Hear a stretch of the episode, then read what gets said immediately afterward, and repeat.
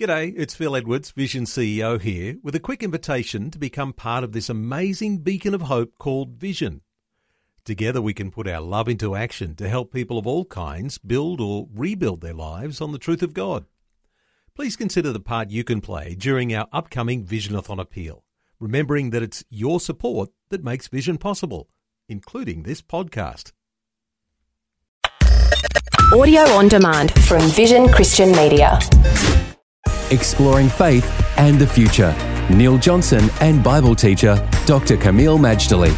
We're talking through one of the most important character traits. We're talking about wisdom.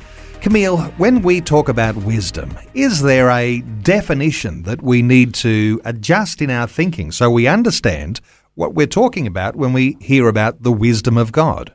All right, Neil, I'd like to offer a simple working definition, or at least description, of wisdom. Wisdom, which certainly in the ancient Near East and in Asia for that matter, till now, is highly sought after because people there understand that when you get wisdom, you get everything. You win, part of the expression, win the jackpot. part of say that, but you know what I'm saying? Yeah. That you inherit all these good things.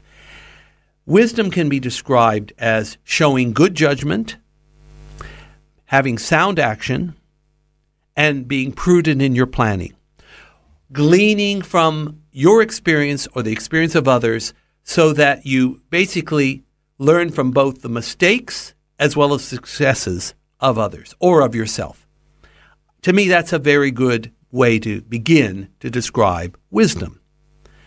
And then, of course, when you apply it to life itself, what will happen is you will find yourself winning the battles, reaching the goals, and a phrase I love to use, bearing the fruit that God always intended. So that to me is the beginning of wisdom.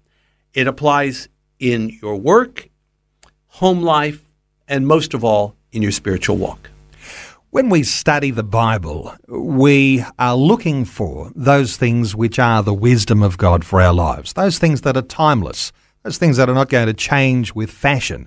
There's something that is strong and foundational about looking for the wisdom of God. And in that definition that you've just given, uh, those are the sorts of things that we're looking for in our lives to give us a stability as we look towards the future. Well, that's right. And wisdom doesn't just benefit the individual, it benefits the family of the individual, the place of employment of that individual, the church that individual is part of, and therefore, by extension, the community and even beyond. It is such a win win proposition when you seek wisdom. But on the other hand, if you do the opposite of wisdom, if you are a person who is simple, and I don't mean lacking in intelligence, I just mean you don't, you're too lazy or too distracted to seek these higher things if you're a scorner, meaning you're, you're cynical and scoff at everything, can't be done, been there, and, and, and no matter what is given to you, there's always a negative, gnarly reply. Or if you're just downright foolish, you won't listen. You may not be lacking in intelligence, but you won't listen to wisdom. All of that not only brings terrible consequences to you as an individual, but it also can adversely affect others especially ones you care about. And to me, it's one thing to bring the house down on yourself, but when you're bringing the house down and it's hurting others, that really is wrong. And that should be an incentive to get wisdom.